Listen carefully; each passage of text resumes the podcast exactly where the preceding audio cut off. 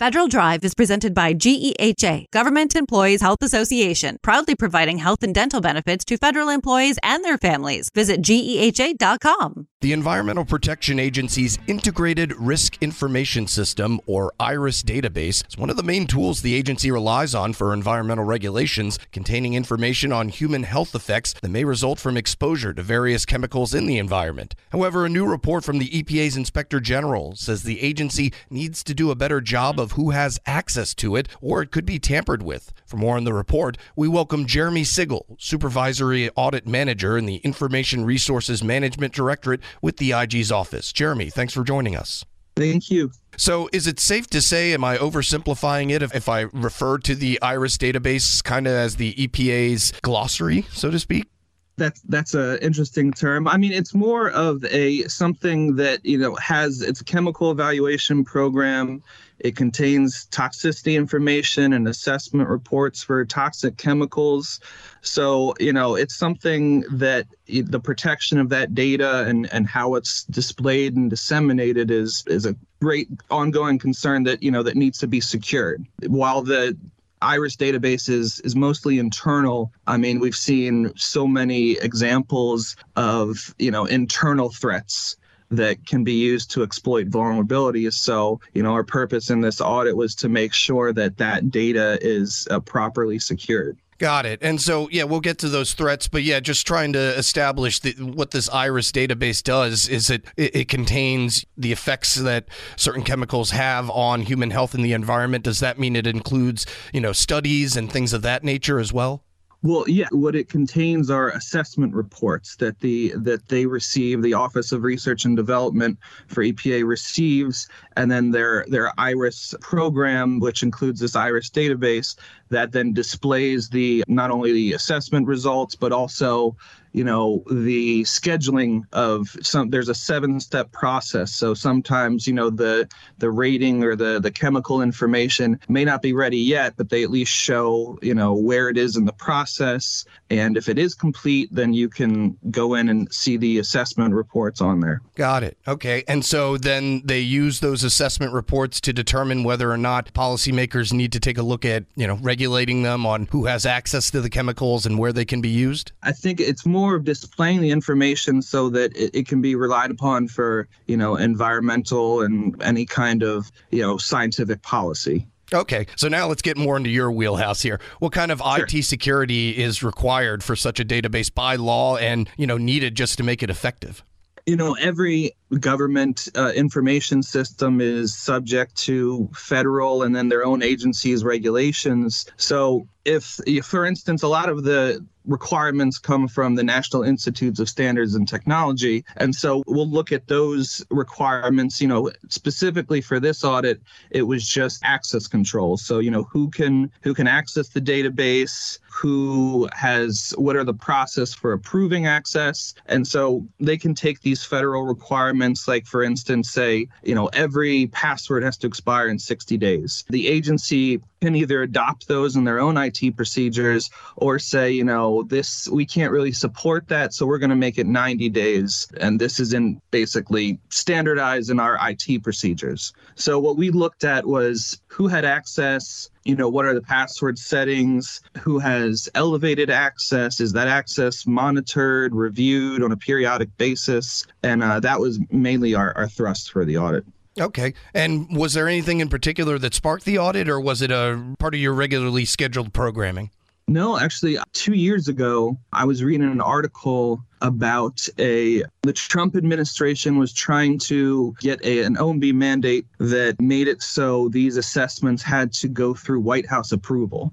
And I guess this had been done in the past, uh, so the article said it had been done in the past, and it was found that that greatly reduced the reliability or integrity of the the reports. But the one thing that stood out to me was in this article, it actually mentioned the information system. It stood out to me because they never really mention any you know government systems by name in these articles. It's usually you know a higher level or you know something more important that stood out to me and i realized you know i then did further research knowing that gao had done uh, a lot of reports uh, related to Iris. And I looked through those reports and realized that none of them touched upon IT security. So I proposed it to our agency, you know, basically with that saying, you know, this is just putting our foot in the door to look at it because I don't think it has been looked at before by anybody.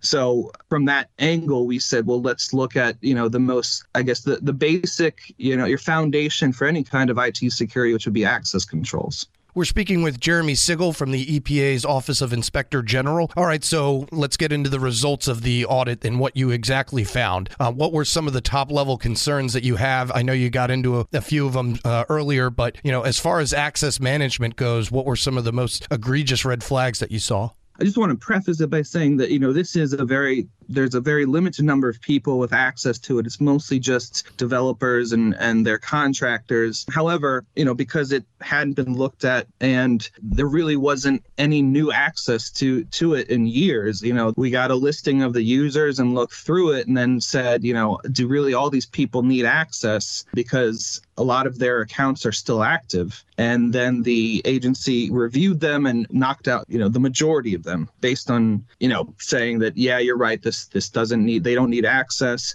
But then we went even further and we looked at you know the the database server that iris is hosted on and found some password issues some some of the password settings were a, a, bit lax. Some of them that you know they didn't have control over they don't want to be too restrictive and and lock certain accounts that you know the database needs in order to function. But you know just as an overall practice we saw that there was a, a lack of, of, monitoring and periodic review. So if we came in and basically saw why do all these people need active accounts? If it's really just displaying these reports that have already been vetted, then they went through and said, okay, you know, they don't need to be active, they don't need to have these accounts but you know there really wasn't any purpose to the accounts anyways so we'll just just to be safe lock them up. Which is you know was our concern um, knowing that there's really no external access to it, our concern was, well, there still could be internal threats, and those internal threats could be exploited. So that's basically what we looked at was, you know, the entry level access controls of who has access and, you know, why do they have that access and is it really needed and and how often is it reviewed and all of our findings pretty much flowed from there. Got it. Okay. And so, what are the risks of having, uh, you know, the lack of access controls? You know, I guess this goes back to the purpose of the list again. Is it the kind of thing that somebody could get in there and manipulate if they, you know, if a bad actor ended up getting access, whether internally or externally? Yeah, I, I don't know if I would go that far. It's more just because this information is so valuable and so relied upon, you know, any alteration or availability of that data we feel is is uh is important so, you know, even if, if it's not something an external actor can get to, there's still the internal threat. But also, I mean, we've seen examples just recently in in the news, like with Okta, you know, they that was a service account that was exploited from an internal user just trying to access their account, and then an outside threat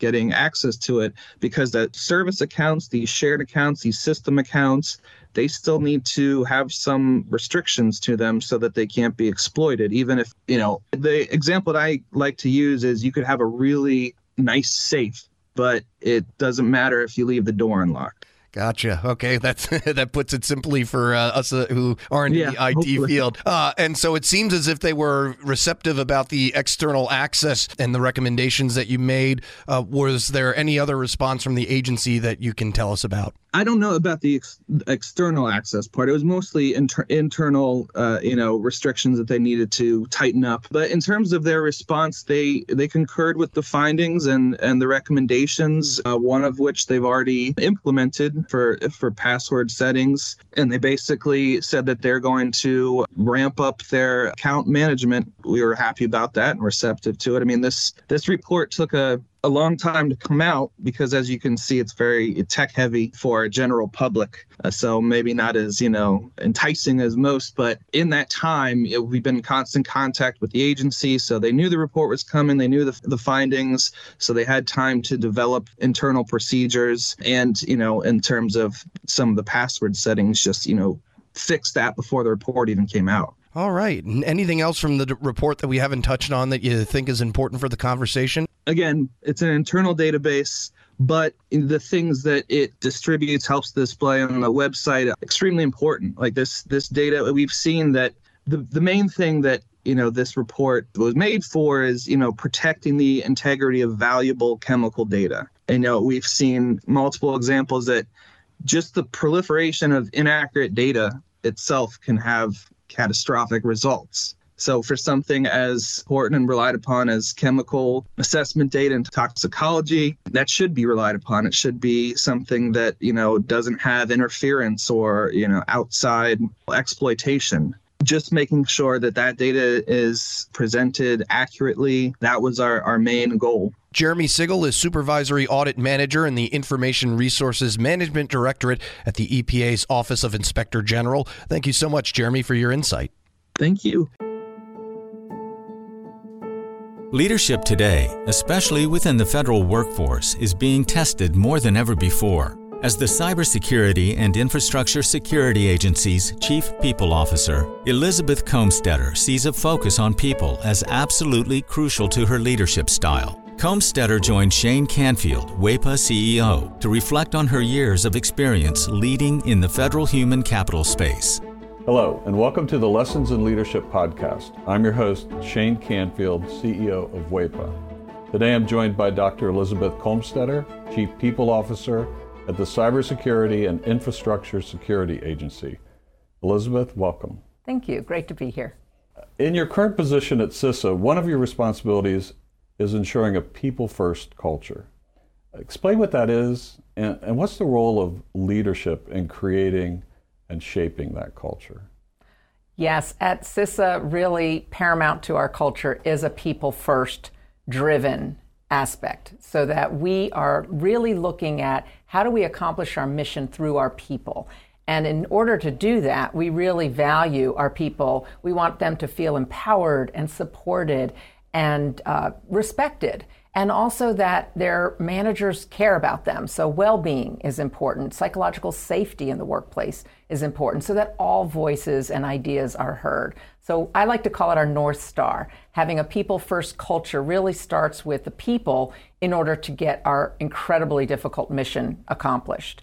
In terms of leadership, which is a great question, I think we all know that culture is really driven by leadership and the, the behaviors that we allow and we, uh, you know, uh, reinforce in our leaders. So we really work at making sure that our leaders are bringing out the best in their people every day. So again, that they feel they can bring their voice, especially an opinion that might not go along with the majority of a group, so that we get that diverse perspective. We get those different ideas and experiences and that's really where we find that it's important that leaders are purposefully bringing out their talent on their teams to enable our mission. Excellent. We're, we're going through a, a culture project at our work. Oh, great. Yeah, it's, um, it's been six months in the making and it's going really well, but it is work. Yes. And it requires from the top down. So I'm, I'm also involved in that. I hear you. Great. Throughout your career, you've piloted many different talent management programs, including at NASA, the CIA, the FBI, just to name a few, and you have an amazing career. What have you learned or how have you might have changed along the way in creating and leading those programs? Yes, and I, I, I am so honored to have had a career in public service across multiple federal agencies, always in the realm of human resources and workforce performance and I think because I study organizations and people in them, I've come to realize, particularly in the federal government, that many of our programs are really grounded in the industrial era thinking. That this is organizationally structured in a hierarchy with boxes and lines on charts, uh, with the center being around jobs and what do we need to get this job done in terms of skills and training. And what I found is that we're really not in the industrial era anymore, where we would promote the smartest people who knew that work and they would then tell the people on their team how to do things and oversee that work. We're now in a digital era and the information era where work gets done collaboratively across geographic boundaries and certainly across org charts. So uh, we like to call it networks um, or hierarchies, and we really need to, again, unleash people so they can find those other people who are working on similar problems or have the right ideas. And so I really like to think of our work now in the talent programs being human centered. It's more about the user and the experience than about the rules and regulations. So, although we have to have rules and regulations, certainly in human resources, is that person experiencing what they need and getting what they need for their role at that time? So, not so much on the job, but on the person. So, for example, we're recruiting. What's the applicant experiencing? Because if they're not having a good experience with our organization from the time we're recruiting them, they're going to go work for somebody else. Same thing with like first time supervisors. We know they need certain training, but telling them to sit in a class for one week and then hope a year from now they'll remember what they learned to apply, that's not really human centered. The human centered is what do they need when they need it? And building modules or, or just in time training and bringing that to the people, to that user as they need it. So that's really, I think, the most important focus of talent programs today in this era to enable the workers to be the best they can be in their, in their roles. Excellent. New thinking. Um, this is always an interesting question. Has there been a time when, as a leader, that you've made a mistake? And what is that? And um, I think most important, what did you take away from that? What did you learn from that? Well, I kind of chuckle because I think as leaders, we have to learn to recognize our mistakes, admit our mistakes, and that they are opportunities to learn. And so uh, I've had to do my own self reflection on, on making mistakes and when things don't turn out the way that I expected them to. Um, makes me think of a time when I was at the Transportation Security Administration and I was a supervisor. And I was really embroiled with my program. I was the technical leader of it. I understood it. I'd run it for years. And I was making a briefing for a decision that had to be made about this program that was very near and dear to me. And I presented the briefing uh, to one of the very senior people in the agency. And I think there are about 20 people in the room. And I had gone through the briefing, answered all the questions, and that leader then said, Okay, I'm going to go around the room and get everybody's opinion, and then everybody gets to vote, which kind of set me aback because there were people in that room that didn't have any technical knowledge about my program. She even turned to the executive assistant there, taking notes on the meeting, and said, Go ahead, and I want to hear from you. And I realized in hindsight, I had stopped listening. I had been in transmitting all of my knowledge and what I saw to be the right way, and I was not listening to different perspectives in the room because I didn't think that I didn't value that they were bringing any kind of input to this particular decision. And it didn't go as I had hoped, and I left very disappointed and was busy blaming the senior leader and how that meeting was conducted, that she let all these people have opinions when they didn't know, in my mind, didn't know what they were talking about. And so, um, in reflection on that, I realize, and now as I've moved into more senior leadership positions, I realize that was a mistake, that it actually is really important to listen, especially to people who have different perspectives or at a different point in the career, not just the people who know the program or the technical really well.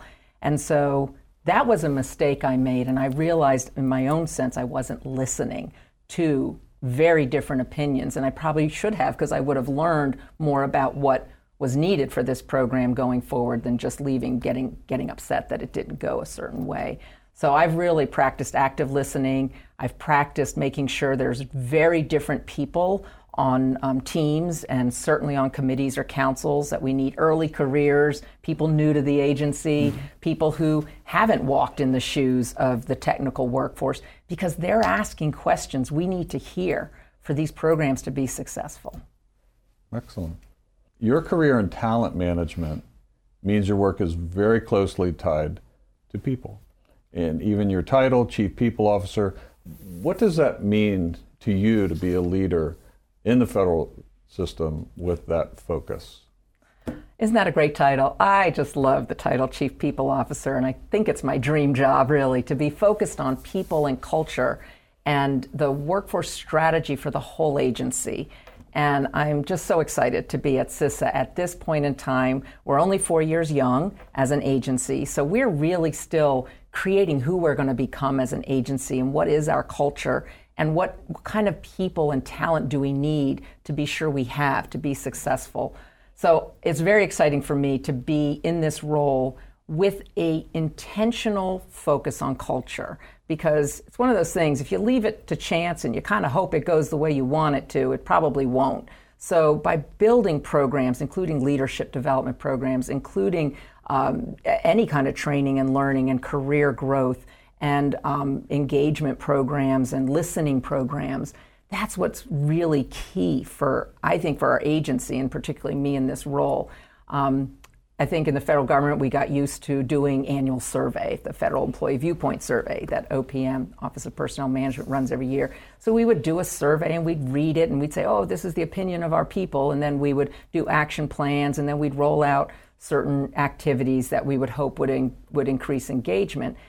In this era, you can't do once a year and understand what your employees' experiences are, what they need, what's working well, and what needs to improve. We need active, uh, ongoing listening programs. So, one of the things we're doing at CISA is having more pulse surveys, having more focus groups, and what we call sensing sessions, expecting our leaders to have office hours where anybody can come and just talk about what's going well, what do they need, how, how are things going.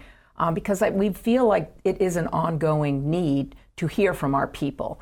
And I think in this role and over the years of serving, I've also realized there's never a one size fits all. You know, we think certain people need certain things at certain times in their career. There's no one size fits all. Neither can we also customize everything to every individual. So there's got to be a sweet spot in building really great talent programs, but also, like I said, thinking about can we do this in modules? Can we make it a menu? Can we do it just in time as people need it so they can practice the new skill or knowledge in their role? So I think we have such great opportunity again with the technology that enables us to really um, focus on how we connect people with their work and their team to get things done in, in very new ways. This is always an interesting question. Is there a figure, either from your personal life, your past, somewhere in history generally that inspired you, your leadership style, um, how you view leadership? There are many figures who have been very inspirational to me, but there is one that sticks out, and that's my mother, Paula Brownlee, who has been a very inspiring leader to me all my life.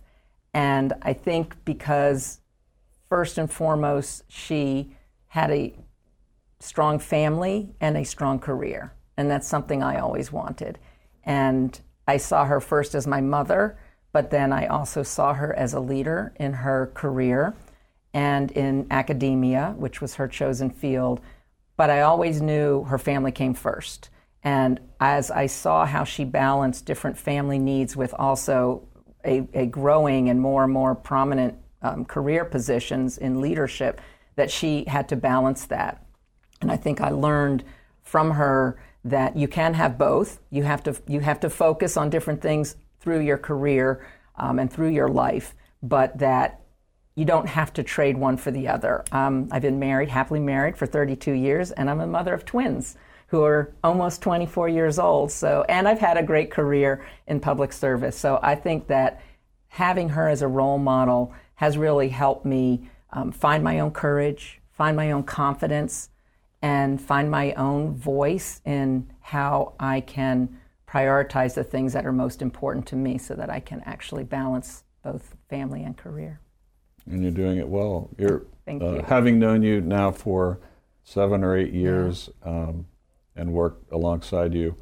Uh, your passion is infectious. Thank you. Your uh, intelligence and, and the thoughtfulness with which you approach uh, all of these issues. It's uh, it's an honor for you to be here, and thank you for your time. Thank you very much. I'm Shane Canfield, CEO at WEPA, and until next time, have a great day. Find the full podcast and future episodes of Lessons in Leadership on the Federal News Network app and anywhere you enjoy your podcasts.